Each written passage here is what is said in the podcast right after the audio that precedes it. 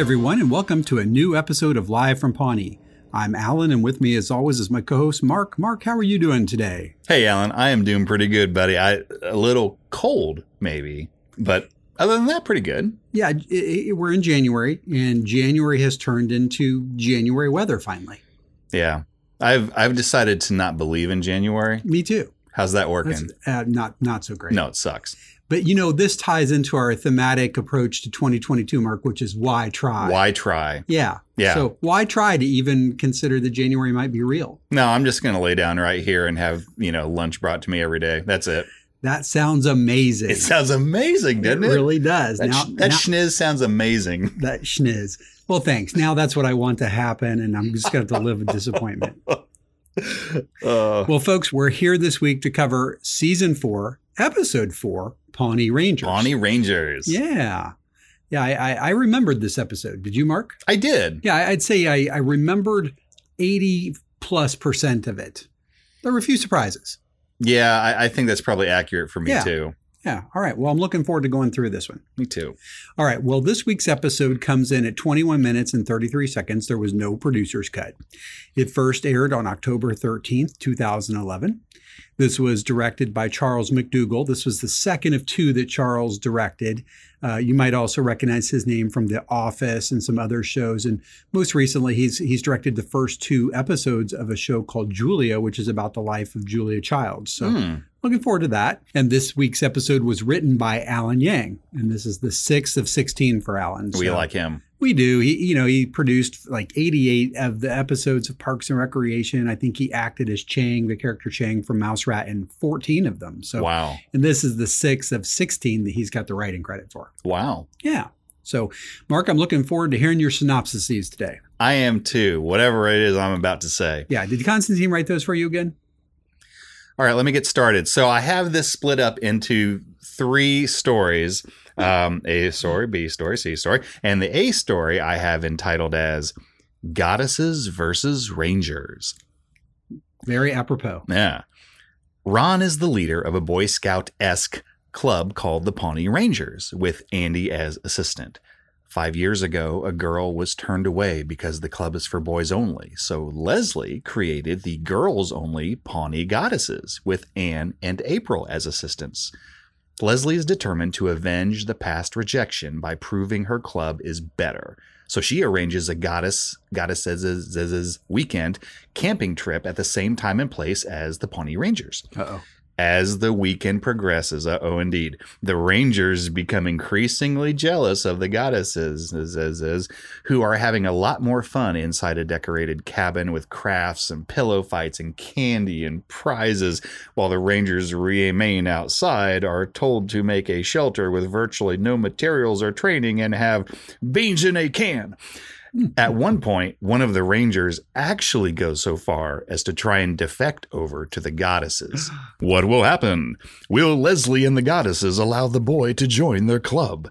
Can Ron demonstrate all the practical uses for a tarpaulin? Is Leslie for or against having a public forum with Ron and the Rangers? Stay tuned to find out. Dot dot dot. Very nice. Very nice. What'd you get for the B story? The B story I entitled, not very creatively, but here you go. Treat yourself. Very good. Yeah, it's Yeah. appropriate. All right. So is that the fourth of the Batman movies? No comment. No comment. On the Friday that the Rangers and Goddesses take off for their wilderness weekend, Donna and Tom decide to go out on their annual treat yourself trip, where they spend a day pampering themselves and spending extravagantly on things they don't need. Although this is typically a Tom and Donna thing, Donna notices that Ben seems stressed out and really, really down, and so she convinces Tom just this once to let Ben come along with them, hoping it will lift his spirits. As the day progresses, it becomes clear that A, Ben is wound tight and needs to do something, and B, Tom and Donna's ideas of how to relax may not exactly be what Ben needs. How will this turn out? Can Donna convince Ben to warm up to acupuncture? Can Tom convince Ben to buy more than a pair of plain white socks? What extravagant purchase does Ben finally land on? Stick around, all will be revealed. Dot dot dot. Very nice job.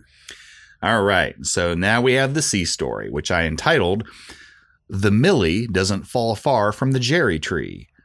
Or does it? With the Rangers and Goddesses on Wilderness Weekend and Don, Tom, and Ben on their treat yourself trip, Jerry ends up being the only one left in the office. When Chris sees this, he decides to give Jerry the day off. Jerry is really appreciative and invites Chris to have lunch with him and his daughter Millicent, or Millie. At first, Chris politely declines, but when Millie comes into the office to have lunch with Jerry, Chris sees how attractive she is, retroactively accepting Jerry's offer, and Oh, weird. goes out to lunch with both of them. During lunch, it is certain it certainly seems as though Chris and Millie are hitting it off. What will happen? How many Facebook interest groups do Chris and Millie share? Are there potential sparks in the air for these two? How does Chris interact with Jerry realizing he is Millie's father? Hang in there, podcast viewers. Only time will tell. Dot dot dot. Oh boy. Yeah. All right. Well, very nice job on the synopsises. The right. judges uh, gave the same three storylines. So, Oh, good. Yeah. Good. The TVA approves. The TVA approves. All right. Thank you, Lizard Overlords. yeah. Yeah. All right. Well, how about your AKAs, Mark? What'd you get this week? All right. Well, I decided to do one for each of the TVA approved Oh, very nice. storylines. Yes, good. Um, from the uh, from the Chris and Jerry uh, storyline, uh, my AKA is I think Chris is is spouting the benefits of getting rest, and he says, you know, Google those rat tumors because he told him about you know rats don't get rest, they get they get rat tumors. Yeah, they get rat tumors. All right, enough of that. All right, so so the second one uh, is uh, from the the you know the the Tom and Donna storyline. And it's not real great. It's treat yourself, but but I mean, how can you not use that over and over and It's over? a bit of a classic. It, it, it a cla- it's a classic for a reason, doggone It it. is, yeah. All right. And so then my from my uh from the A story, I have Ron who is describing the activities for his troop and he said, "We have one activity planned, not getting killed." Very nice. You can't go wrong with that. It's it's got the Swanson seal of approval all over it. How about you? What do you got? Well, Mark, you know, first let me remind our, our viewers at home, we haven't done this in a while. We started this whole AKA thing, I think, with episode one, because Yes. we were not super duper impressed with the NBC slash writers slash, uh, you know, uh, uh, powers that be Mhm. and their naming capabilities. I mean, the episode title is officially Pawnee Rangers, and Right. that's true. Right. They're in there Yeah. but so are the goddesses and so is you know treating yourself and batman and a bunch of other stuff so we offer up our akas as alternative titles for these episodes Yes. yeah okay just a quick reminder i thought it'd be good to do that um, on the c storyline the uh, basically the chris and jerry storyline Yes. uh, my aka was totally different than yours mine was google those rat tumors Oh, nice. Yeah. Yours is better. uh, it is Yeah. I mean, Chris is a crazy man. From the B storyline, which is Ben, Donna, and Tom, of course. Yes. Um, and I could kind of relate to this because Ben is not having a great time at 1st Uh-huh. He's not good at relaxing. No. Neither am I. No. No, That's I'm really weird. bad at it. God, And- all right. Shut up. So Ben goes, uh, and we'll talk about why, but he says, This is the most stressed out I've ever been in my life at a time when he really should be relaxed. That's a good one. Can totally relate. Yeah. Yeah, and much better than yours. Um, and, then, and then my final AKA for the A storyline, the the Leslie and Ron storyline, of course. Um, Leslie at one point she she's taught these girls so well, Mark, that they basically kind of take over at one point. And she says, "I've created a, a mob of little Leslie Knope monsters." Yep. So, and we'll see how she feels about that. Pretty good. You know, Alan, I want to make a, a point of how much we've we've matured as as a podcast because there was a point where if you and I had AKAs that collided, Yeah, we were convinced the world was going to yeah, end. was, it was coming to an end. but with our new mantra of why try? Yeah, meh. Meh, Yeah, let's just move on. no big deal. Well, in fact, let's do that. Yeah. All right, let's get into the episode breakdown, Mark. Uh, you're going to take it out, take it from the top this week, as the kids say. I'm going to take it from the middle and climb to wherever I need to go. I, I love that approach. Yeah. All right. Well, in our cold open, this is a really long cold open. As a matter of fact, I was thinking about this and I am unsure if we have a cold open that's longer than this. It is being researched as we speak. Oh, good. Yeah. The intern did not get done in time for today's podcast, but we promised to weigh in at some point. Probably do something of a cold open review. Mm, I mm. think I think that's what we're talking about Yeah. now in the writers' room. So we'll see. All right, fair enough. So this sucker is uh is almost two and a half minutes long. Yeah. Now it is very plot relevant Sure because is. in two and a half minutes you got to talk about something. You better be plot relevant. so we, we we start out and we see we're at City Um, Hall. And, and, you know, beyond that, Mark, I should mention too, I think we have five scenes officially, two, maybe three locations, Mm. and three sets of talking heads. Partridge in a pear tree. Yep. That too. We got Yeah. a partridge in a pear tree. Everything's in there. It- so it's got the kitchen sink. It certainly does. Yeah. Well, it, so we're we're at City Hall where they have one or two kitchen sinks at least, and and we see Ron in his office, and he's talking to a group of young boys with Andy to the side looking on, and they're all dressed in similar Boy Scout esque uniforms with hats that say Pawnee Rangers. Ron is adopting his typical stern slash tough approach to things and has no interest in fun, instead, focusing on teaching uh, survival skills and life lessons, that sort of thing. We then see Leslie in her office talking to a similar group of young girls, with Anne and April present as well. They are all dressed in pink and purple uniforms with patches that say Pawnee Goddesses. And we learn Five years ago, a fifth grade girl was turned away by the Pawnee Rangers, saying the club was for boys only. So Leslie made this girls only club in direct response. And she has a more playful slash supportive approach and, and is unsurprisingly focused on fun above all else, like giving out prizes and badges for all sorts of things all throughout the day. And finally, we see both Leslie and Ron walk out into the central bullpen dressed in their respective uh, troop uniforms. And Leslie immediately begins to taunt Ron and tries to make him admit, My club's better. Say it, say it, say it, say it. And Ron, for the most part, just kind of stares her down. And, and uh, we get the immediate impression that this is intensely personal for Leslie and that she's not just trying to make things better, she's aggressively avenging a past injustice.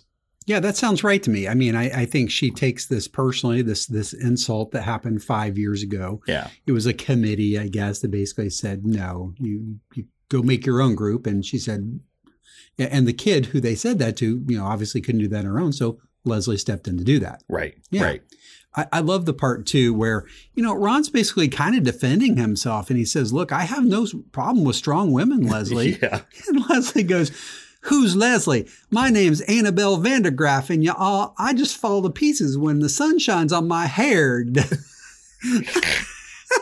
Like, which I don't is know what a it? hair it is, Pick but it one. made me laugh. Yeah, me too. And we learn immediately that today is Grumpy Ben Day. Mm. And, and apparently, this is because he is now down to a single reason that he believes he has to stay in Pawnee. Mm. Uh, and maybe not even that one. Yeah, that may have been subtracted, so it may be down to one minus. I'll do the math later. I think it. I think it's zero. Oh my! Yeah. All right. Well, I, I empathize with Grumpy Ben for reasons I'm not going to go into. But anyway, I don't care. Um, I mean, Why Ben- try? Why? Why try? That's it. It keeps on coming back full circle. So Ben is talking to Jerry and Donna in a conference room, uncharacteristically grumpy that they haven't been doing their paperwork the way that they should. Ben is clearly very uptight, highlighted even more in a talking head where he says, like you said, Alan, I used to have one really good reason for staying in Pawnee. Pregnant pause, stares at Leslie. She's sad.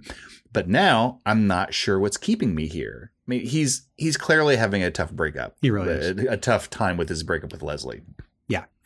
Well, and apparently the thing, the other thing that might be keeping him here is he's only two sandwiches away from a free meatball sub. But oh wait, that card is now expired. I know you you get your hopes up and they're just dashed right Some out from under you. the universe just kicks you when you're down. oh, my kingdom for a meatball sub. I'll tell you what. Well, Mark, we may take the action over to what I'm calling the Pawnee campgrounds because I don't. They don't really tell us what it is. I like it. You like it? Yeah. Right, fair enough. And, and there at the campsite, we basically have two dominions, if you will. We get the dominion for the boys, Yeah, which they mostly hang around at the campfire circle Yeah. and sleep on the ground. And then there's a it's beautiful called the floor, but whatever. That's when it's inside mark. Oh, sorry. Yeah, you really need to work on these outdoor skills. and then the goddess cabin, which you alluded to in your, your description at the beginning. Oh, yeah, which yeah. Is just beautifully apportioned and, and I think quite a bit more plush. Oh yes, yes, for sure. Well, yeah, the, the scene opens and we see um, the the the Pawnee Rangers mobile, a large van, you know, drive up to a grassy outdoors location, and then we see a similar vehicle, much more colorfully colored, uh, uh, uh, pull up with the uh, Pawnee goddesses. Ron gives each of the Rangers a gift. That's what he calls it anyway. a, a cardboard box. Inside the cardboard box is a canvas sheet. I guess that's actually two gifts if you include the box. Uh, and, and he gives them 10 minutes to assemble a shelter. Hmm, that's fun. And, and then we switch to the Pawnee goddesses, in contrast, who Yeah. are a short distance away, enjoying a comfy wilderness style cabin. And Leslie asks everyone what they made during their, what she called their loosely structured craft time. And Anne is a little embarrassed to show everyone her monstrous corn husk dolls that she made when she just ends up throwing in the fire. This is interesting to me. We've seen this from Anne before back Yeah. in, I want to say, The Camel. She's not really talented when it comes to artsy, craftsy stuff. No, she, she's she's got the science brain there, being a nurse and all, and not so much on the art brain. Mm, Yeah. I think you may be right. Mhm. Yeah. Well, I like too, Mark, that you know uh, when Ron basically gives them their two gifts. Um, you know, he basically explains that the first one is this sheet of canvas, Yeah. and the second is, of course, the box itself. Yeah. And and of course, he tells them they've got time to go build their their uh, you know their shelter, if you will, with the two gifts. But Right. I loved his description of all the things a canvas sheet can be used for: Mm-hmm. making tents, Mm-hmm. backpacks, Mhm. shoes, Yep. stretchers, Yep. Sails, Definitely. tarpaulins, as you've already mentioned. Yep. True. Um, and I suppose the most dire circumstances could allow you to also make art. Oh. All right. Maybe in Eagleton. Yeah. Well, so apparently Ron and April are at least on the same page about art. Yeah. Yeah. Well, from there, Mark, we bounce back to the bullpen for a few minutes. And we're about to witness our introduction to the best day of the year. And it's all about treats, no tricks. And yes, that's right. It's treat yourself. That is correct. So at City Hall, of all people, we say DJ Blunts from Entertainment 720 come up to the front desk with a jam box on his shoulder and actually let's let's just play this clip. This is good. I agree. Let's do. DJ Blunts is in the building. Here to announce that Tom Haverford is in the building. Oh, one, two, one, two. Donatella. T-Mobile. Three words for you. Treat yourself. Treat yourself 2011. Once a year, Donna and I spend a day treating ourselves. What do we treat ourselves to? Clothes. Treat yourself. Fragrances. Treat yourself. Massages. Treat yourself. Mimosas. Treat yourself. Fine leather goods. Treat yourself. It's the best day of the year. the best day of the year. I got a question. Mm-hmm. What do you think about inviting Ben to come along with us today? Why no? This is our thing. But He really seems like he could use a day off. He's like a skinny little rubber band that's about to snap in half. Exactly. He doesn't know how to relax. Donna, you and I are relaxation professionals. There's no way Ben can slow down enough to keep up with us. My Nubian princess, this is our holy day. It's a one day a year I allow myself to be selfish. Ooh, cupcakes. Those are all for me, Jerry.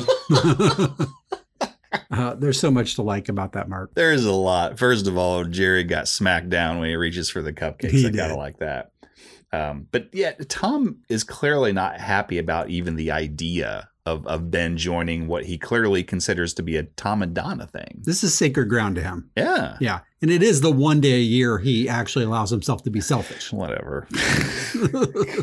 Mark, I know you noticed as I did and as our viewers did that this is Treat Yourself 2011. Best day of the year. Yeah. Yeah. Um, I saw, found some evidence, and I don't remember whether it was deleted scenes or maybe a scene later in the show where we we know it goes back to at least 2009. Mm. But I have yet to find anything about when to Treat Yourself might have actually had its genesis. Mm. So I'm curious to know if any of our viewers might know. Mm. So if you happen to know, hit us up on the socials, email us. All that stuff's out on our website. Uh, we'd like to know. That is very interesting. Yeah. Yeah. Yeah. All right. Well, from there, we move back to the campfire circle. And, you know, both groups are enjoying a delicious lunch involving multiple ethnic foods from around the world Mm-hmm. and, and lukewarm beans straight out of the can, uh, depending on which group you're in. Mm. Gosh, I don't know which one I'd want to be in. Mm-hmm. Well, that's just not true. Um, so we have Leslie and the Pawnee goddesses have set up tables outside full of home prepared ethnic food. Okay, mystery solved. Right next to them, the Pawnee Rangers have set up their campfire and are eating delicious beans from a can. Furthermore, when Leslie lists all the fun events on their schedule for the day, the boys ask Ron what's on their schedule.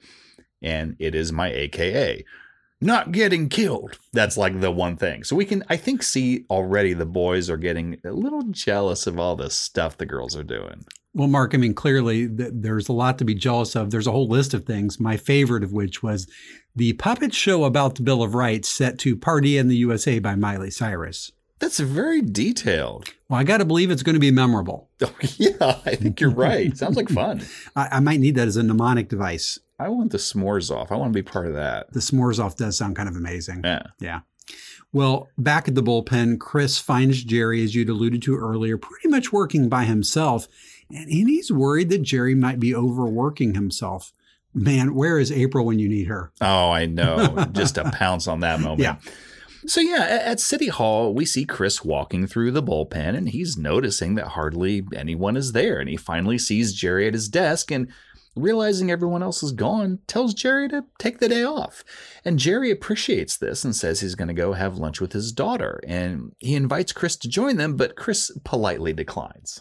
You know, I found two things interesting about this. The Hmm. first of all, uh, Chris is engaging Jerry, but it seems to be clearly in a single direction uh, because he basically says, you know, uh, oh, everyone must be at Rangers weekend. And then Jerry goes to offer that he was a Ranger for 12 years and Chris just shuts him straight down. So kind of interesting to me. I noticed that, and I, I, I don't think that it was an intentional thing.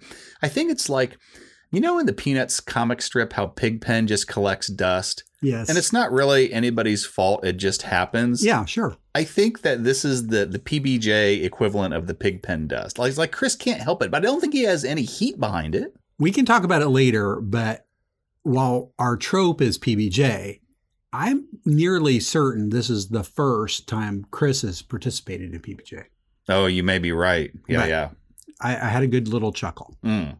Well, over in Donna's Mercedes, Tom and Donna are on their way to celebrate Treat Yourself 2011, Best day of the year. and they quickly see the only thing sadder than Ben realizing that his sandwich card has expired. Oh, Yeah. That is a sad, sad thing indeed. Yeah. Um, yeah, we see Ben sitting outside on a bench by himself, kind of mopey, eating a cup of soup, staring off into the middle distance. He's not doing great. And then we see Donna and Tom slowly drive by in Donna's Mercedes Benz. And then seeing Ben like this, Tom finally gives in to Donna. And Donna gets out and she grabs Ben and tells him, You're coming with us, rubber band, and shoves him in the Benz and drives off. And Ben is a little confused as to exactly what's happening. He's like, What are you? No arguing no, and no soup in the Benz. And she throws his soup out. No, just blap. Poor guy. Around the ground. Yeah. I guess he'll eat later. Yep. Back at the goddess cabin, Leslie proves that there is not much she won't officially celebrate, and the boys almost lose one of their own. That's right. We see an outside shot of the Pawnee goddess's cabin first, and we hear excited shrieking. "Ah!" And then we see the inside of the cabin where all the girls are apparently ganging up on April with pillows, like they're having Yeah. a big pillow fight. And by the way, I noticed that Anne is by by herself in the to the side of the room, just kind of half-heartedly hitting herself with the pillow because Yeah. I don't want anything to do with her. She's not This really is hysterical to Yeah. me.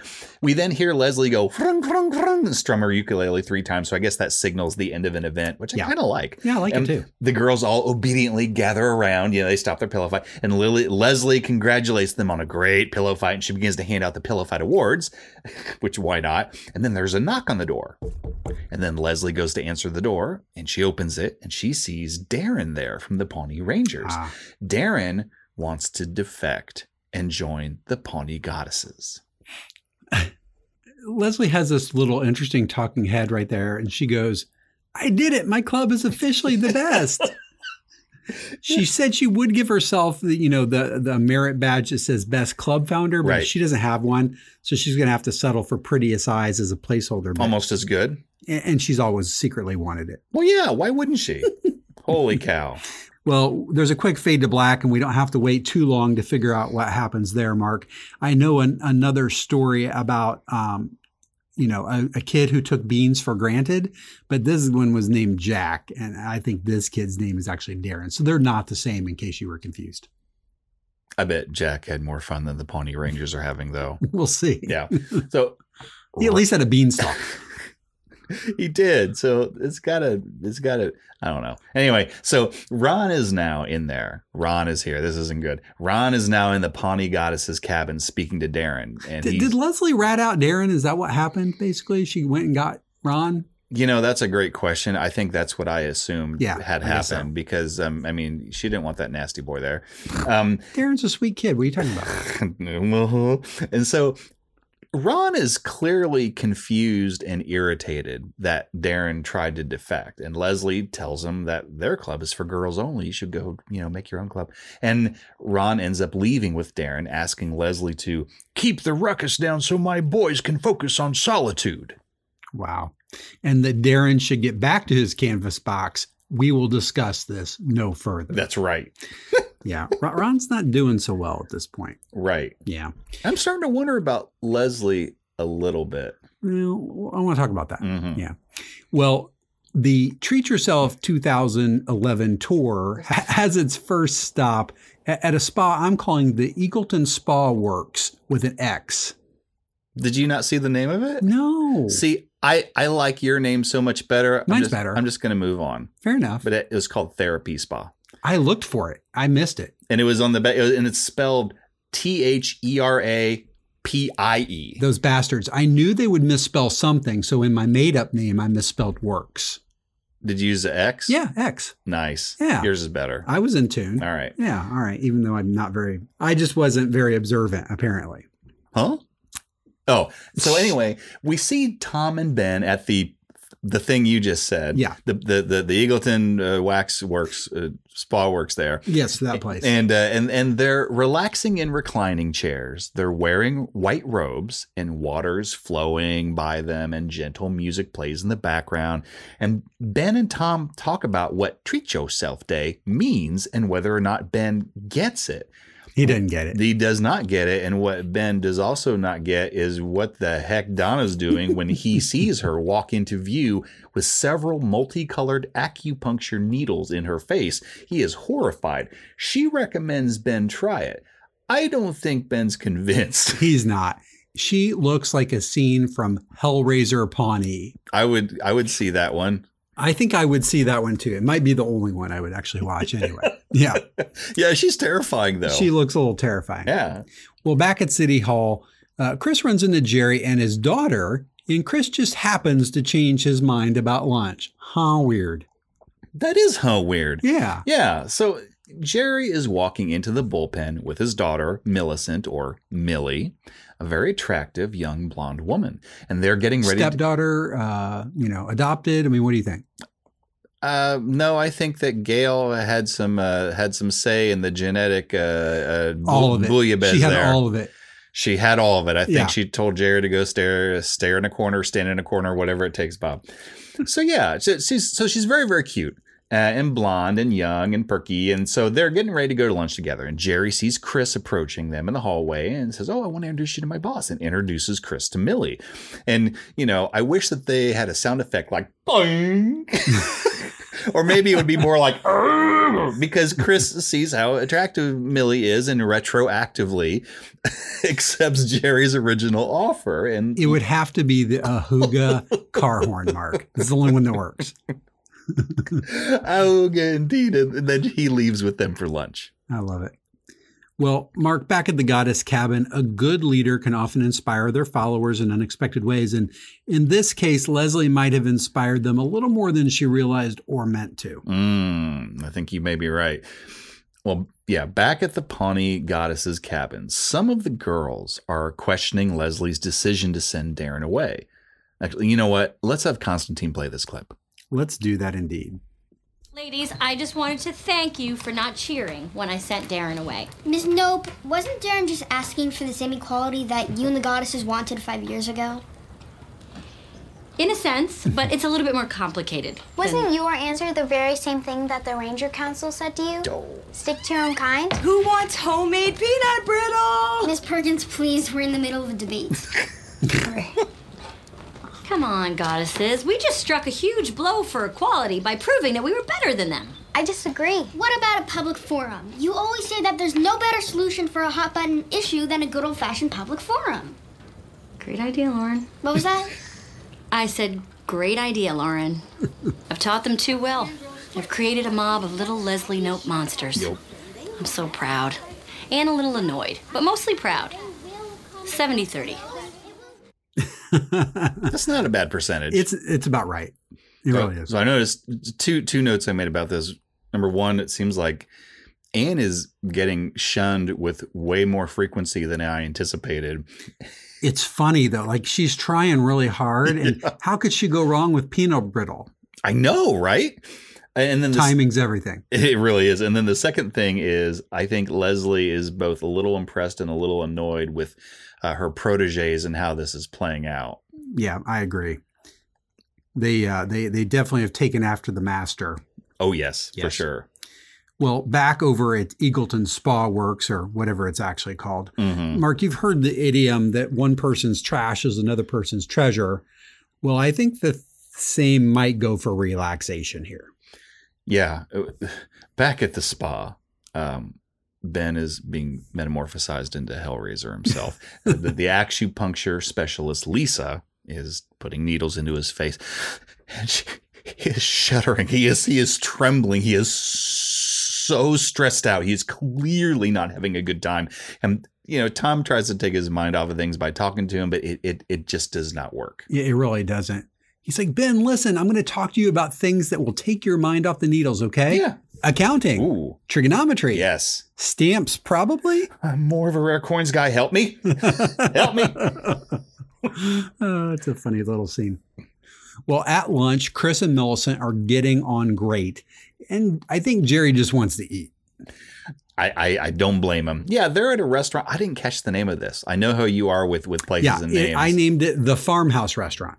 I, I fair enough. Chris is at the farmhouse restaurant with Millicent and Jerry, having lunch, having a great time, as of course he would. Well, it turns out Millie and Chris have a lot in common, and they really seem to be hitting it off. She's like a female version of him and, and, and vice versa. I even noticed her using the word literally. That's brilliant. hmm It really is. Yeah. Well, back at the campfire circle, we see a new type of public forum, and the debate rages on, but there is always a chance at common ground. Yeah, Leslie has taken Lauren's er, Lauren Lauren's suggestion to heart. Both the Rangers and the Goddesses are outside together, and Leslie's using an old tree stump as a podium, banging a wooden spoon just like a gavel. It all works. Ron, th- of course, thinks all this is ridiculous, but we hear from the Goddesses and the Rangers, and it seems like the majority seem to be in favor of joining the groups together. Yeah. There, there's a great deleted scene here where I think Ron goes to speak on his behalf or something, and like he, he isn't holding the speaking spoon, so Oh. Leslie hands it to him, Oh, and he chucks it into the lake. oh yeah, yeah. You had to know that was coming. Uh, the girls are really into this though, and they're taking this kind of like a civics lesson, and and they're they're actually kind of eloquent about their their thoughts on this. I kind of liked it. I, I agree. I think Leslie did a great job in in mentoring them clearly. Um, I mean, like seriously, it's not just about fun. They seem very well educated, Right. And I also really like I like Leslie's talking head where she's telling us, the audience, Alan, she's telling us. "Uh, Well, the goddesses are making some very well informed statement, but the most compelling point is from Darren about the candy. we have amazing candy in there. We really do. Because at at one point, I think Darren says, "It's cold and dirty out here, and you guys have candy. Yeah. I want the candy." I can't fault the guy for that. Again, the uh, this is, shows the differential in kids at the same age between boys and girls. The girls are advanced in speaking about civics. Darren just wants some of the candy. I still want the candy. I know, I get it, but like, I guess it's hard to think about civics if your basic needs aren't being met, Mark. I'm sorry, I was concentrating on a Snickers bar. What did you say? well, the treat yourself tour continues beyond the spa, and we now see the trio going to a place that Tom's going to call Nirvana. Mm. Yeah, Donna, Tom, and Ben are walking through the Eagleton Mall with Tom narrating all the cool stuff that makes it I'm so sorry, great. I have to stop you already. What?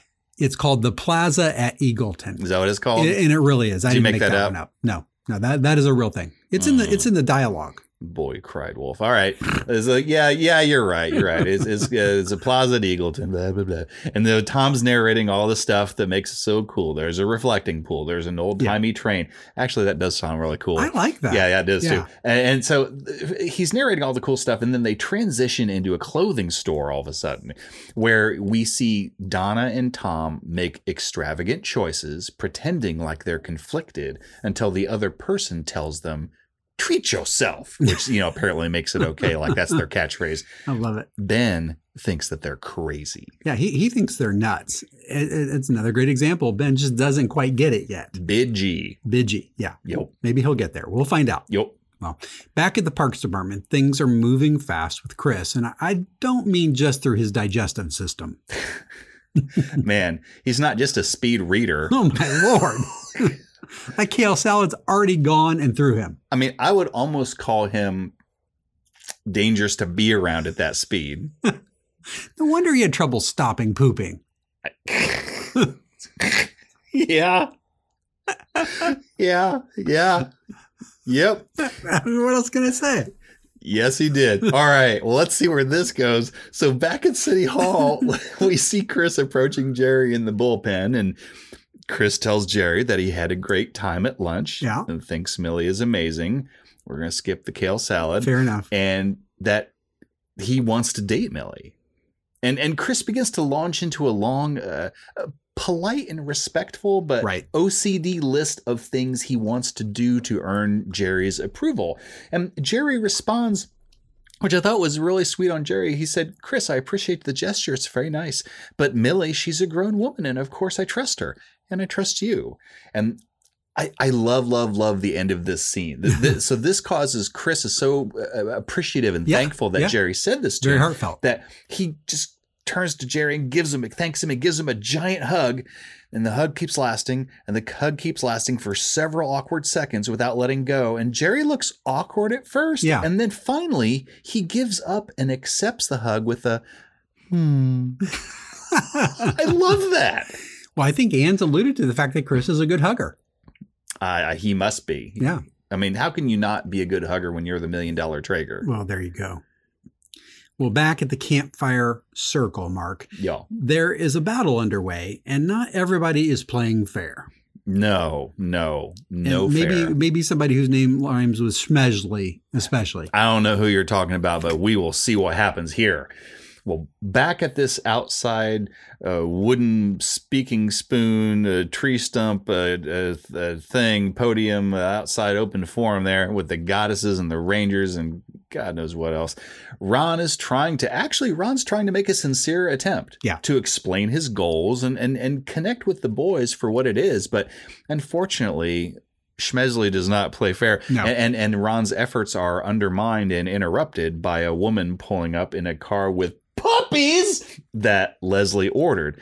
Yeah, yeah, that's right. I said Puppies. puppies. Well, needless to say, boys and girls and Andy, everybody just flock over to the pile of puppies as well they should, leaving Ron sitting by himself frustrated. Well, you know, Ron brought a slingshot to this fight. Leslie brought an atomic bomb. Yeah. Yeah, puppies. Yeah, you can't. I mean, what are you going to do that's better than that? Not much. I mean, maybe a Snickers bar. I'm really hungry. you really are. yeah, I. Yeah. I, I miss Betty White already. Speaking of Snickers. yeah, I do too. Yeah, It's sad. it is sad. Well, anyway, Mark. Well, back at the plaza at Eagleton, the Treat Yourself 2011 Best, best day of the year. tour is winding down, and not everybody is playing the game to win. And um, I think one of the people on the team is in need of a hero, Mark. Wow. Yeah. So back at the plaza, um, we see Donna and Ben and Tom walking together, and we see Donna and Tom are carrying lots of bags and packages. They have treated themselves. the true and intended result of Treat Yourself Day. Yep. While Ben has a few plain white socks. Like that that's it.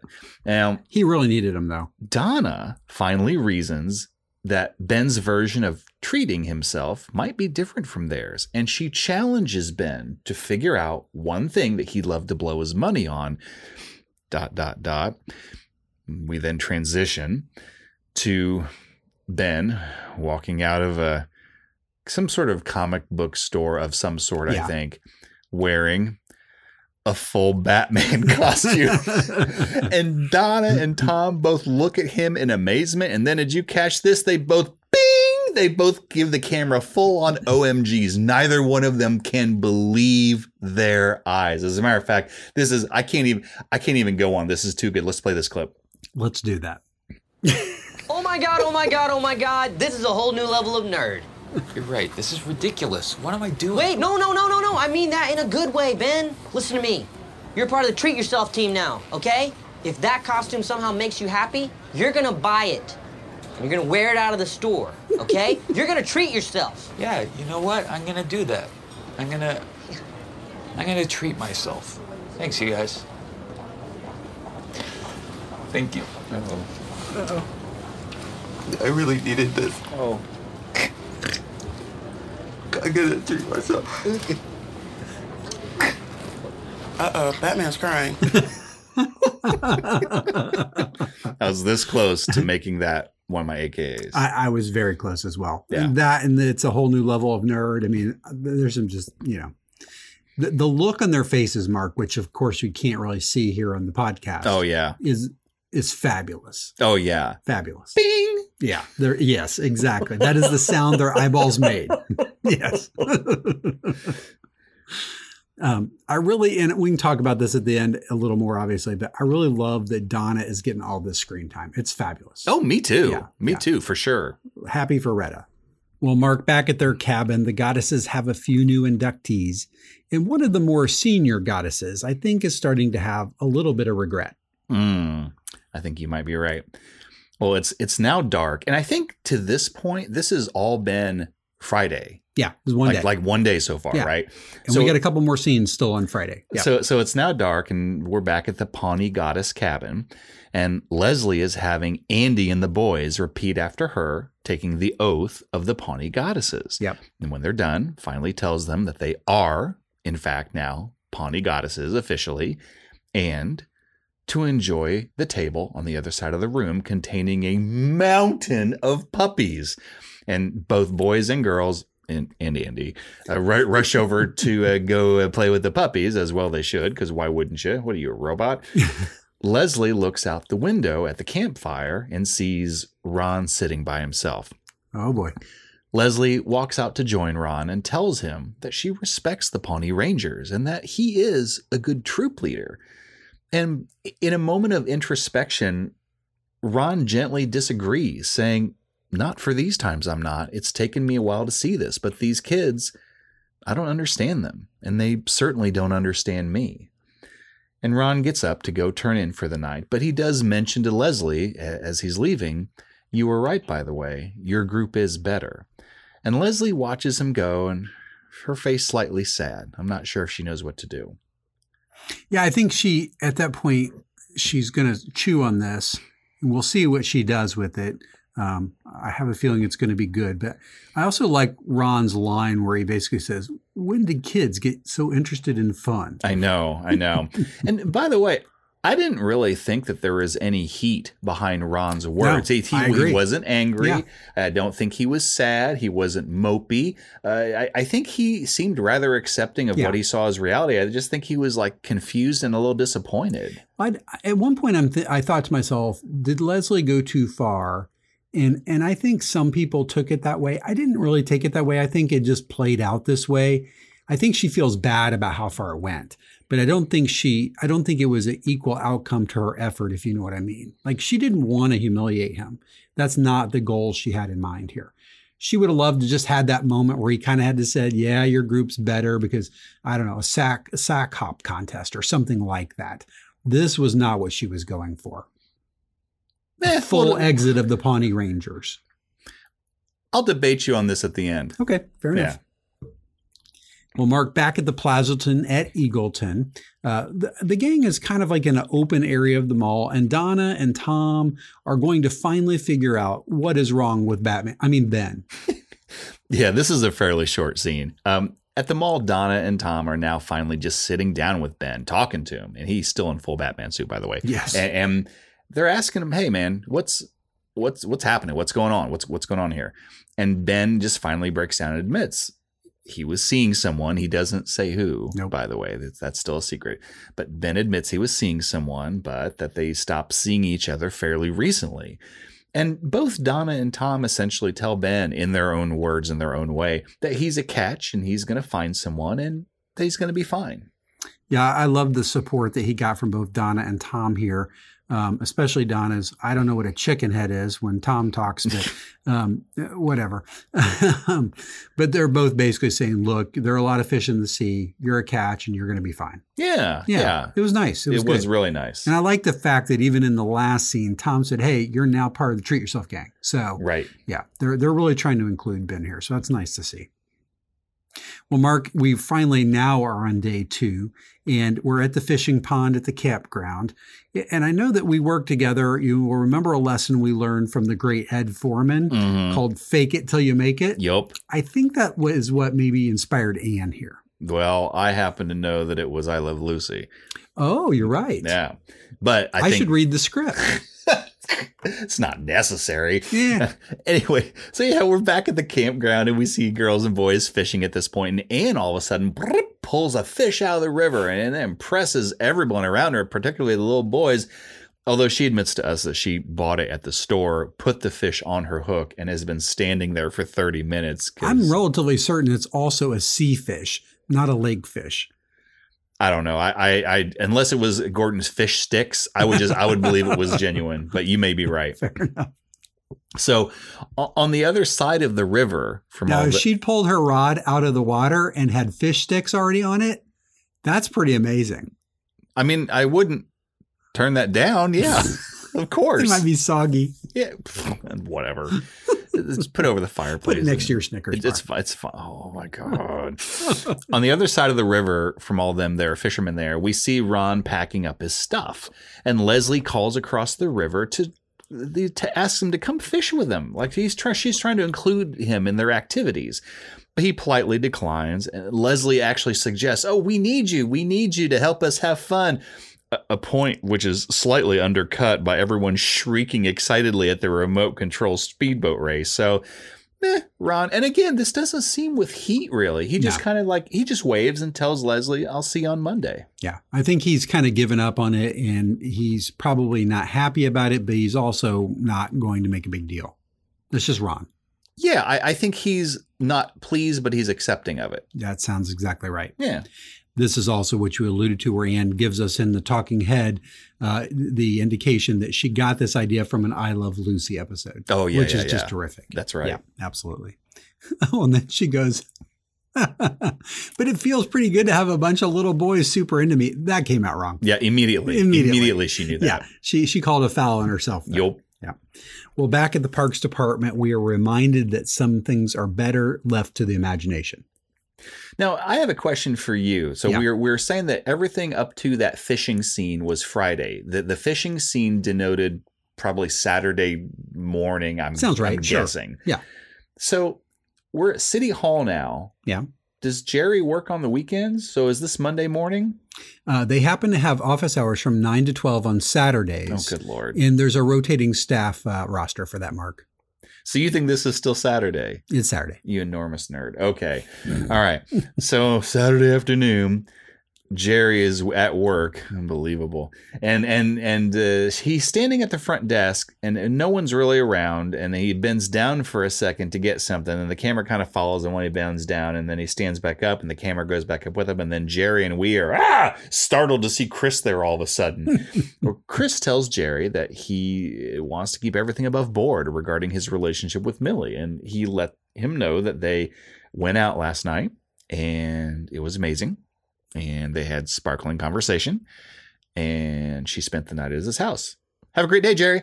And Jerry, Jerry's a little stunned by this, to say the least.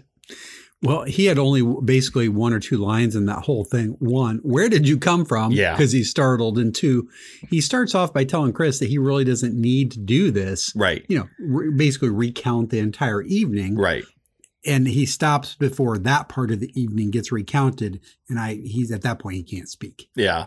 Yikes. Kind of like us. He should have stopped before then. Yeah, absolutely should have stopped before then. He is in oversharing mode.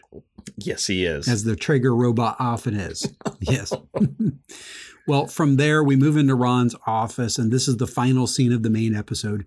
And we see that Leslie once again knows how to help out her friends.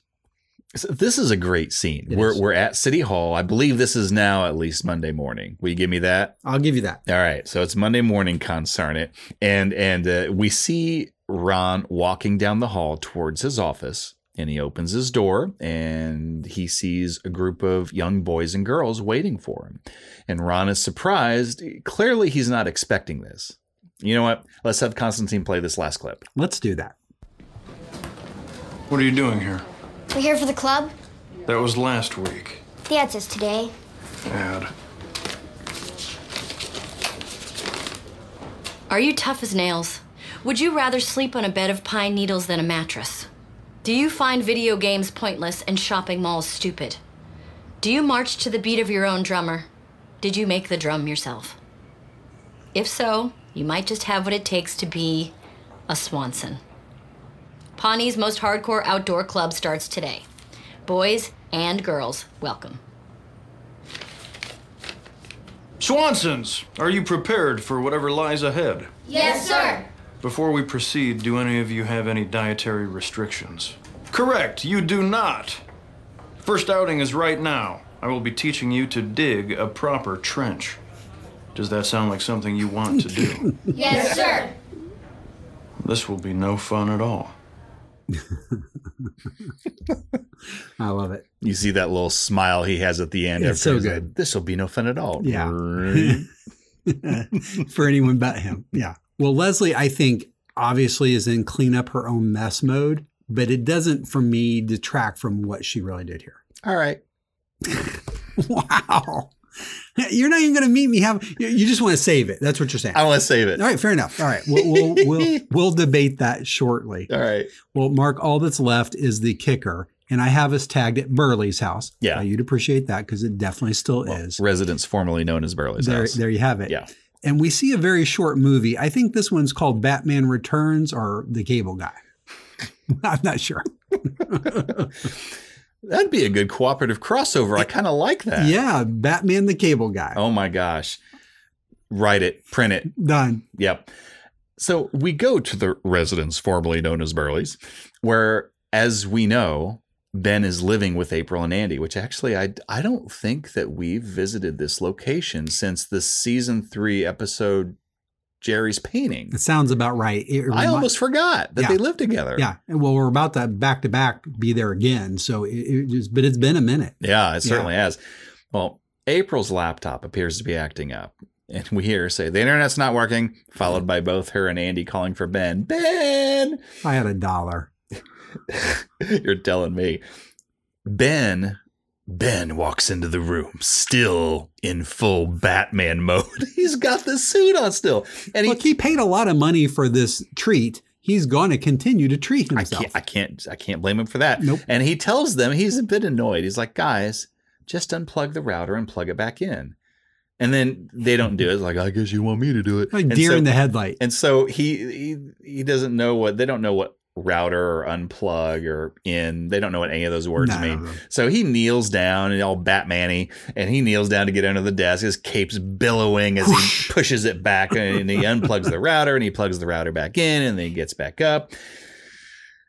And after April confirms that, yes, the internet's now working, Ben leaves the room, giving his cape a dramatic flourish as he whips out of sight. Fade to black. I Fade to mean, black. fade to black. There it is.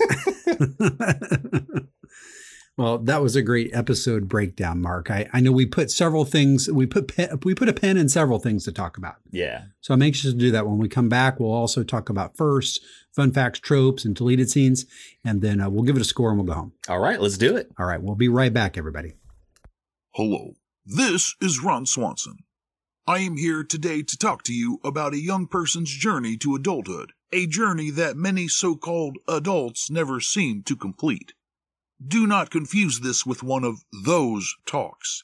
You can get that from your parents or from your seventh grade gym teachers, Mr. Bolliker and Ms. Kegel. No, I want to talk about what it means to be a Swanson, where our official handbook, which is loosely based on the Pawnee Rangers handbook written by yours truly a few years back, now simply says, be a Swanson. What else is there to say, you asked? I'm glad you asked. You see, Swansons stand apart from the crowd. For instance, if you like video games, hanging out at the mall, and think bonfires were invented to cook s'mores, then you are likely not a Swanson. But if you think a properly excavated trench has at least 13 proper uses, then let's talk. Or better yet, let's not. Because as your leader, I will talk and you will listen. Then not only will the proper order of things be restored, I will know that you might just have what it takes to be part of this elite group. Now, I realize only a fraction of a fraction, which mathematically must result in, well, a smaller fraction, will actually make the cut. And since I am not a nerd like my colleague Ben, I will cease discussing math at this point. Suffice to say, there will be those who are not able to make it down this winding and challenging road to become the ultimate version of yourself. However, for those of you who might try, be sure to properly prepare yourself to take the steps necessary if you are to be among the few, the proud, the Swansons. Pawnee's most hardcore outdoor club starts today. All boys and girls are welcome because not having fun doesn't discriminate. Do you have what it takes? Come find out this week as we fill the roster for this year's new recruits. And when many of you fall short, please remember, not everyone is cut out to be a Swanson. Thank you. That is all.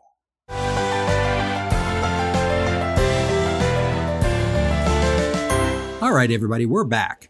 Well, Mark, our deleted scenes this week, you know, we we re, we watch the DVDs and we try and collect information on those.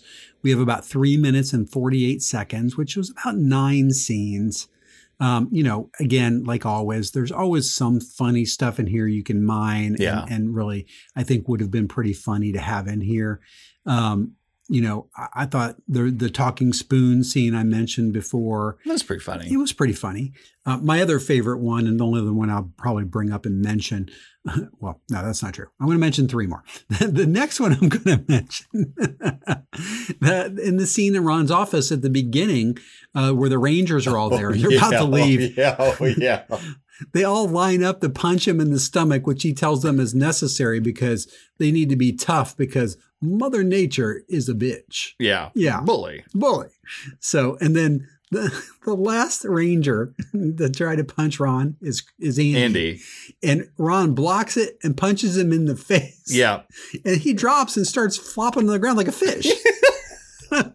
I love pratfalls. I, I wrote pratfall. Very Yup. nice. Yes. The only other two I'll mention very briefly. There are two deleted scenes where Batman is still in full regalia at the mall. Mm-hmm. he goes into a photo booth, takes a picture of himself. Oh, yeah. There's a little small a family of a couple kids and a mom standing outside waiting for him. He looks at the photo. You know, he's fully out now. They think it's their turn. He's like, no, this doesn't work. I, I got to take it again. Yeah. he scoots him aside. Yeah, get out of my way. Yeah, Batman needs more pictures. and then Love there's it. just a random scene of Batman on the escalator, which was kind of like just interesting to look at. It took me to a place. Yeah. Yeah, I don't know. Was it The uh, mall with Batman, I guess. I don't know. I thought it was kind of a where is Waldo moment. Like, well, how many places are we going to put Batman for no apparent reason? I, I think if they'd had three or four more of those, it would have been really obvious. But I think that's exactly what they were going for. Batman on an escalator, Batman eating shawarma. There you go. Yeah. Through the through the ca- the cowl. That would be difficult.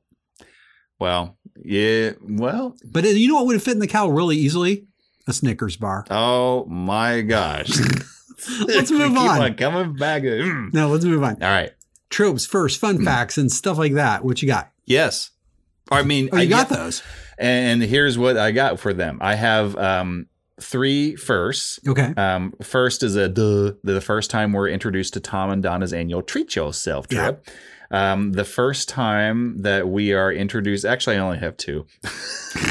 is then the You have first the same two I do. the, the, the first time we're introduced to Millie, Yeah. uh, Jerry's daughter, which I guess I, I put as another note, which I thought was a third at a point, that was this is really the first time that we've ever met a member of Jerry's family in Yeah. person. I said first time we meet another Gergich. That's even better. Great Yeah. way to encapsulate. Yeah. Because because we we've we we've been on the phone with Gayle before. Sure. Kind of. Yeah, kind of. Yeah. Yeah, but we've never met. Right. Or even heard her voice. That's true. That's so this true. is pretty good. It's a big, big step forward. Yep. What do you got on tropes? For tropes, I have four. Um, one is I remember we said Bidgie. Yes. This Ben does not get Yep. what in the heck this treat yourself thing is about. I got a bidgie. Yep. and uh, I had a. I, you have a series of tropes that involve Leslie kind of being over the top, and, and I always struggle because I can't figure out exactly how to call it. So I just called this over the top Leslie. I fixed it. you did, Yeah, I had the same one and I had the same problem with it. Uh, I created a new acronym for us. what is it? The acronym is LCE. Leslie celebrates everything. And it occurred Oh, I to me that. this is a really good way to encapsulate it because that's exactly what happens here. You know, she's giving out like gold, silver, and bronze pillows for a pillow fight, right? That's pretty, pretty celebrate everything And she's done this on Galentine's Day, Valentine's Day, um, scrapbook start day. I mean, you name it. Leslie will celebrate it. I like this a lot. You know why? Because I, I think this is a very explicit but consistent Yes. slice of Leslie Yeah. craziness. It's that only one flavor of her crazy, but she it's- does this a lot. She does. That's a that's an Yeah, excellent. I think it's a reusable. It definitely is. Yeah. Um, I also had uh, punching bag Jerry. Yeah. You know, Tom keeping Jerry from taking a cupcake, and you know Chris kind of telling him, "I don't care, Jerry." You know, he tells him he's a ranger, and and I have one that I've never used before, Uh-oh. and I'm really excited to use this. Uh-oh, uh-oh, uh-oh. Um, punching bag Ann.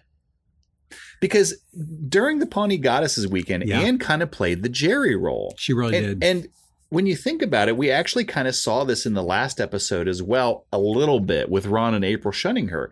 Could this be the beginning of a trend? PBA Mm-hmm. Yep. to go with our PBJ and PBK. Yes. I like it. Let's Yeah. let's let's track it because I think it's worth tracking because we know that this Ann's about to go through a phase, Mm-hmm. and I think they're going to use that a little bit here. If I'm not mistaken. Yeah, I think you're right. I like it. How about the goofs or fun facts, Mark? I got a couple of those. I have no goofs. Okay. I have just one fun fact. Okay. Um, when Chris introduces himself to Millie as Jerry's much younger friend, um, in reality, Rob Lowe is just two years younger than Jim O'Heir. Holy cow! Can you believe it? Yeah, I don't know what that says about either of them, but just holy cow. we like both of them. Let's just leave it at that. Let's leave it at that. Fair enough. Yeah. The the other fun fact I, I had, Mark, was the reference to I Love Lucy. By the way, that was Oh, episode yeah. seven from season six of I Love Lucy called Deep Sea Fishing. Oh my! So if you want to go out and watch that one, and, and you know, I, I pick that one and forty others because just what a what a crazy good show. Yeah, yeah, it is. Absolutely. Uh, how about goofs, Mark? You said you had none. I've got one. I have none. The only goof, and I, I did not find this. I stole this off the, them their internets. Yeah. You know, Leslie compliments one of the Pawnee goddesses on her her, her homemade bulgogi. I Mhm. guess is how you say it. Um, you know, it's a Korean dish, and I apologize if I'm saying it wrong. I'm not familiar with it personally, but apparently it's made from thinly s- sliced beef or pork. But Leslie is basically eating a bowl of noodles. So Oh. probably not the right Korean dish. Probably not. Yeah, you know, what Still sounds do? delicious. Yeah, it does sound delicious. Yeah. Well, Mark, should we move into our scores? Let's score it, baby. Well, you know, Alan, we're now both submitting choices for MVP. Yeah. And I know you keep calling me this crazy fanboy of Nick Offerman Oh, as Ron Swanson. Is, yeah, I just think that Uh-huh. that's ridiculous. It has no no basis in reality, sir. No basis at all. And See, now you don't know what I'm going to do now. So, uh, my co actually, I have co MVPs. I'm going to give it to Aziz Ansari and Retta as Tom and Donna. that's awesome. Um, th- this is this has got to be Donna's best episode to date. I'm so glad that she got the screen time. That I don't even did. want to say what mine were now. I have to redact because yours are better. say Ron Swanson. Mine were Ron and Leslie, co MVP. That's great. Yours are better. You know what though? Look, and we can talk about this here and, and, and as we do finish our scores, but Yeah. Uh-huh. while not the best ensemble use ever, No, it it- wasn't. there are strong pairings here. yes. And, and I think that's reflected here in our M, our MVP votes. Well, I, I had said last week when I think you and I both gave MVP to to Mo Collins Yeah, as did, Joan yeah. Callamezzo, Yeah. and and I think the way I I I liked how I ended up saying it. I think which is that I edited Jo- that Jo- out. Jo- Joan Callamezzo is not going to make an episode or even a storyline on her own. No, but but that, but that, that's yeah. not the nature of her character. That's correct. The fact is, in the last episode, she went so far and above the main the baseline for her character. I think that's why she deserved Okay. MVP. And I want to give it for for Donna, if nothing else. But I also kind of want to give it to Tom because I like that pairing, That dynamic that between them. dynamic. Yep, Yeah. absolutely. The dynamic duo, mm, Batman. Oh, Alfred, get this guy out of here. Um, Snickers. What would I do for a Snickers bar? um, so yeah, I, I feel like Tom and Donna just really kicked it up a notch and made this storyline shine. I love the introduction of Treat Yourself Day, which is yet another thing that's been inspired by Parks and Rec, and I it's caught them like wildfire. I bet that this is only second to Galentine's Day as far as how well it's known. You know, That sounds right to me. and then third, as I said, I like the pairing of Tom and Donna. It has this it has the element of indulgence like Tom has with Jean-Ralphio without it seemingly seeming ridiculously over the top. I mean, I know it was, but not Jean-Ralphio over the top, which is kind of nice. Um a few additional notes. I, I read a few reviews and opinions of this episode at the time that it came out. It was really interesting to me that this episode seemed to be rather divisive, believe it or not. And it seemed like people either really enjoyed it or really hated it. And I think it's because, this is my opinion, my guess anyway, that this episode focused on relationships, I think, more than just laugh out loud comedy. Although that's there true. there was some of that too. There was. Um, and I think some people found it a little boring, saying, and I even heard some people say it was one of their worst episodes since Time Capsule. I think, um, which whatever. Uh, Other uh, other people thought the episode was great. They thought it was iconic and funny and very satisfying. And I gotta say, I'm I'm definitely in that camp. Um, I know it has to be clear to our loyal podcast viewers that I am a true, unashamed Ron fanboy, and we've also talked about how Mike Schur considers the relationship between Leslie and Ann to be like the, the true heart of the show. But for me, I've always felt the heart of the show is really the relationship between Ron and Leslie, Yeah. you know? Yeah. For and for that reason, I love it when they can produce a healthy conflict between the two. Mm. Like not only is it funny, but I feel like it's interesting and it serves as a platform for further character growth. You know what I mean? Um and in this case, I think that we can sympathize with both characters. Like I, I definitely see how Leslie would want to write a, a- mean and unnecessary wrong from five years ago, and and I give her props for creating something that's fun and enjoyed by most. And I, I get what she's trying to do. On the flip side, it's I think it's easy to write Ron off as an alpha male jerk, but I don't really think that's true. I think I think Ron has very explicit and stubborn ideas about how things should be, but I really don't think he has any ego in this fight. Like, I don't think he has anything to prove. You know what I mean? He, he looked very stuck in the mud on his beliefs, but it, they didn't seem sexist or anything like that. To No, me. not at all. At all. Yeah. Um, and and he, I think he's honestly just trying to do the best he can. And he even goes as far as to admit to Leslie, you know what, your club is better. The, these kids, I don't understand them, and they don't understand me. Um, I absolutely adore the ending. I I thought that the writers cleverly had things come full circle by having Leslie write an ad in the paper for Pawnee's most ha- hardcore outdoor club ever. You know, asking, well, do you have what it takes to be a Swanson? This is great stuff. Like, I, I feel like even though Leslie felt like she had something to prove, I think that she also sees a lot of value in what Ron brings to the table. I think that Leslie is just better at managing expectations than Ron is. And I think that goes a long way. That's a good point. I also like the symmetry here between this episode where stern slash tough Ron has a very different troop from playful slash supportive Leslie and the season three premiere episode, Go Big or Go Home, where stern slash tough Ron has a very different basketball team from playful slash supportive Andy. Eh, I kind of liked it. It's a good parallel. Yeah. I also love the way the writers are giving Ben some real serious nerd cred. like last episode, we had this great Star Trek rant when he was trying to kind of cool things down with with Joan Callamezzo, and then this episode, oh my gosh, Spinal Tap Eleven. Are you kidding me? Full on Dark Knight costume. Um, few nitpicks. I just still felt like this was not a great use of the comedic bench. It, it was it was okay. Yeah. It was okay. I, I, as much as I'm glad that they gave some much deserved screen time to Donna and and to Jerry as well. Actually, I feel like it got taken away from Andy, April, and Ann. Not like it, I'm not saying they weren't in the episode. They just didn't feel like they had much of a presence there. But meh, it is what it is. Um, I have to admit to you, I'm still a little irritated at how much of an idiot they made Tom in the second episode of the season, Ron and Tammy's. And as a result, I have to admit, it irks me a little bit, a little bit, that we had that episode where Tom was clearly spending money irresponsibly and supposedly had his aha moment. But now Tom is once again spending irresponsibly under the guise of treat yourself. Now, that aside, I still enjoyed the subplot. Mark, the calendar is the calendar. What are you going to do? I- it is Treat Yourself Day 2011. Yeah, I know, I know. Yeah, I, I agree with that. Yeah. All right. Crazy Mark rubric coming up in five, four, one. I don't want to wait. Just So- go. Yeah, just just go. Why Why, try? so I'm going to give this a 4.5 base score. I thought the three stories were were all pretty good. I guess I would say the the Chris, Jerry, Millie story was the weakest of the three.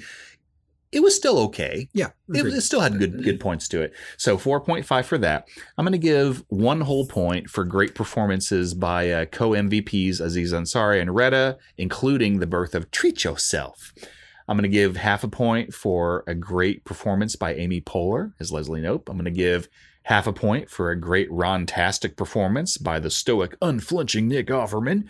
And I'm going to give another half point for a good performance by Adam Scott as Ben Wyatt. I felt like he helped kind of flesh out the other side of that uh, treat yourself storyline. I'm going to give one whole point because I really liked it to a sweet and satisfying ending. Another one with Leslie kind of, I feel like coming back from her overzealousness a little bit, realizing the value Ron brings to the table and acting on it in a productive and respectful way. So, one point for that. And finally, I'm going to give one whole point to Ben Wyatt in a Batman costume, Ben Wyatt crying in a Batman costume, Ben Wyatt fixing April and Andy's internet in a Batman costume. Priceless. Priceless. So you add all of them their nutty points up, and you come up with nine little Sebastians. Um, I, I thought this was a pretty strong episode. For me, actually, I I also liked a sub theme I, I I saw in this episode. At least I did uh, of, of finding the good in something that's maybe silly or stubborn or confusing or idiotic. So Leslie clearly wanted to one up Ron. Yeah. And she did one up Ron, but then finally acknowledged that in his own way, Ron brings a lot of value to the table. It just needs to be couched in the right way. In a similar sense, personally for me, I know I've been giving Tom a hard time this season so far. I get it.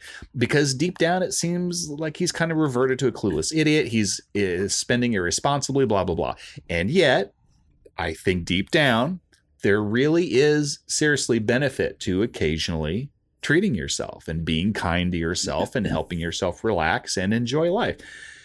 Maybe not every single day, but but but there's something there that actually is is is decent and valid. So I, I, I totally agree. Um, I, I think that if there had been a little more time between the episode where we had that version of Tom, well, and, and Entertainment 720 is not doing well, and that's going to be the focus of an upcoming episode. yeah, So the timing's a little ill in that regard. If those things were six months or beginning of the season, Oh, end of the season apart, yep, wouldn't have bothered me at all. I agree, Yeah. completely agree. Th- that aspect of it. right, Now, I will still say that I felt like that storyline was a little weak, even though I had moments I really enjoyed.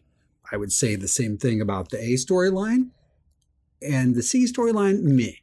Like just generally. You see my graph I made there. Yeah. you- where you're talking? Yeah. I see that. During the crazy mark rubric, uh, uh, viewers at home, what I did was I drew uh, basically what I called like a, uh, you know, a quality slash quantity slash uh, did I like it graph. Mm. And you can see where there, there are moments there where it gets up toward an 11. And then most of them now, like a seven and a half might be the peak.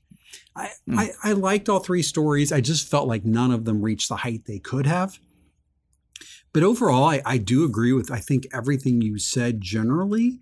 Um, I felt like that the fight, if you will, and air quotes between Leslie and Ron was was amusing at times. And you know, it's typical for Leslie to be competitive. It's also relatively typical for Ron to not take the bait. And so I felt like they were true to themselves in that regard. And I like that. Um, they worked within the constraints of the characters we know to date. Not that there can't be character growth and things like that, of course, or character fluctuation. Um, I guess you could honestly probably say the same thing about Tom, though, right? He's kind of in his mold. He didn't really break out of it. He isn't yet there financially. He hasn't mogulized to the level yet that he's going to figure that out. I guess we'll see if that happens in the future. Spoiler, it kind of does. but you know, Donna was just terrific. And so Yeah. I think if we'd gotten the same type of enjoyment of of Tom's performance and maybe less of that dichotomy of the crazy, you know, spending problem, that plot line would have been a little bit better. But I Mhm. thought Ben was terrific. I like the fact that they made him vulnerable. They actually we got to see him have an emotional reaction to the fact that he's not doing well with this Leslie. It's hard to call it a breakup, but I guess breakup Yeah. Yeah. um, because you know he he really doesn't see why he's there in the same way. Because even though he said all those nice things about Pawnee earlier on in the season, we all know that while he believes some of those things about Pawnee, most of those sentiments were about Leslie and what she brings to the table when he gets to work that closely with her. Well, I don't think the colors of Pawnee shine so brightly if Leslie's not in the picture. I think that's the point here. Yeah. Right. And and sandwich cards aside, Yeah. uh, there's just not that much. That, oh, it's expired for him to stick around for anymore. Yeah. Um, at least that's the way he's got to be feeling. Chris, on the other hand, is Mr. Positive about everything. He's in this new role um, where he got to have increased responsibility. Ben's doing pretty much the same thing. You, you, you know, you got me thinking about that, though. I agree with everything you just said. The only hesitation I have is it seems like when Ben and Chris, for that matter, have like typically moved town to town to town, right? And so they've been Yes. here in Pawnee for a while now. Yeah, that's true. So I could see it maybe if Ben kind of thought, well, you know what? At least I'm kind of making some friends. Like I'm kind of putting down some roots. Not that I blame him for being down about Leslie. And yes, I'm not going to fool myself. She is the main reason he's here. But Well, and, and something important happened in this episode. He got invited into the Treat Yourself Club, right? He Yeah. got time, meaningful time with Donna and Tom, who, while they've in, liked him, they they only really in this episode expressed it to him for the first time, right? So now, post this episode, he might actually start to feel like he is putting roots down a little more. We'll have to see what happens. that's true. That's a pretty exclusive club. It is, and Yeah. it hasn't happened as much to to this point. It's really been the Ben and Leslie show Yeah. or Bensley. I'm sorry, excuse me. I don't want angry letters by not using the correct, uh, you know, uh, you know, shipping there. So, Yeah. yeah. Um, Mark, I, I think if you had lowered your base score to four instead of four point five, we'd be exactly on the same page. I gave this eight and a half little Sebastians, No. All right. which is again a very good score. I think it, m- it matches a lot of really good episodes, but not necessarily a great episode. Which I'm going to save my nines.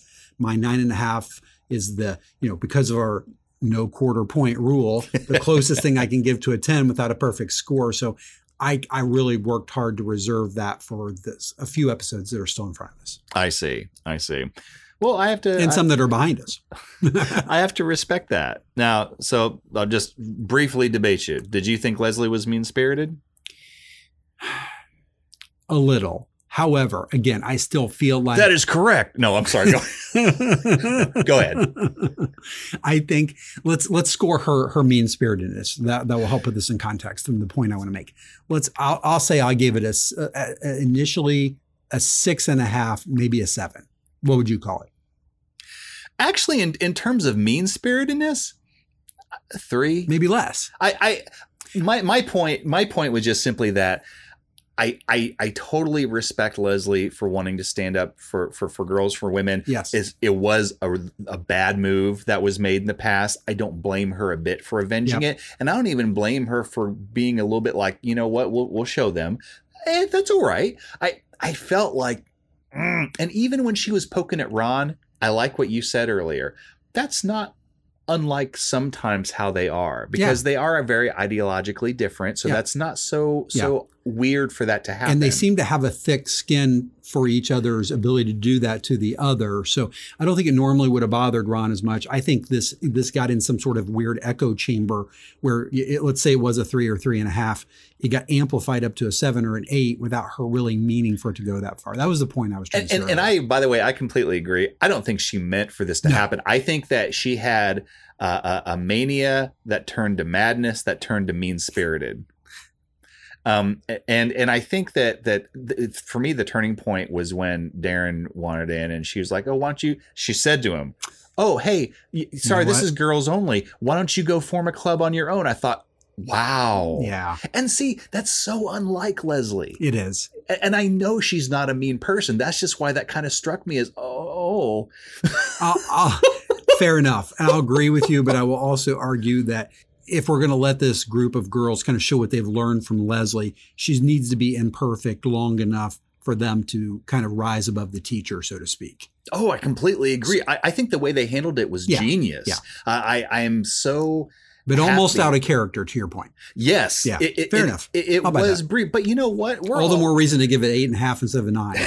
but we're all human. So Yeah. I, I like that they showed her as kind of having let's let's call it a low point. I don't know for Okay. for for two reasons. Because a she couched these girls so well that they they essentially called her on her own BS. They really did. and I have to respect that. Yeah. And the other thing that I respect is I think after all this, Leslie kind of realized, all right, and and then she did that what is very Leslie esque and wrote that ad, basically saying. I respect the hell out of you. I know exactly what. Who who would you rather want helping you in a zombie apocalypse? Leslie. No, uh, no, no! Stop it! Stop it! Stop it! You just Ron, of course. You absolutely. just get out of here. No, no, I know what you're Look saying. at you now. So, nah. Look, I want Leslie to design the weapons, but I want Ron to forge them. See, now you're making me rethink because Leslie has an enormous s'more supply in her She Skinner really does. car. That's so, right. uh, now you're making She knows me how to make a good it. steak, like like the time you stab a vampire with, Or, or Ron- s'more, or Von See, Zombie. Now you're making me think they should team up to protect us from the zombie apocalypse. Mark, I feel like we've got to make this happen somehow. We've just basically created a, a spinoff of Parks and Recreation. Hellraiser, zombie apocalypse. Uh, And then we can have Donna as part of it. I don't even know if I can speak for the rest of this episode because my brain is there and it's working really hard right now. You can hear the gerbils just going through the wheel. Yeah, it's happening. Yep. Very good. Well, nice job on the breakdown, Mark. I really appreciate your your feedback. Uh, my score was right. Yours was just slightly wrong. Um, we will see if you can make it up to us next week. Fair enough. And speaking of next week, we'll be back next week with Meet and Greet, Meet and Greet. which is the fifth episode of season four, and Yep. I'm looking forward to breaking that one down. Man, we're trucking right along. We really are. Yep. We're making uh, we're making headway on season four. Yep. Yep. Excellent. Well, thanks everybody for listening, and we look forward to talking to you next week. All right. Goodbye, everybody. Bye, everybody. Live from Pawnee is a copyrighted production of the creators. Copyright 2020. All rights reserved. Original music was created and performed by Aaron Emerson of Emerson Studios. Clips are used under fair use doctrine for the purpose of commentary and parody. Please see our website at livefrompawnee.com for more details or to contact us.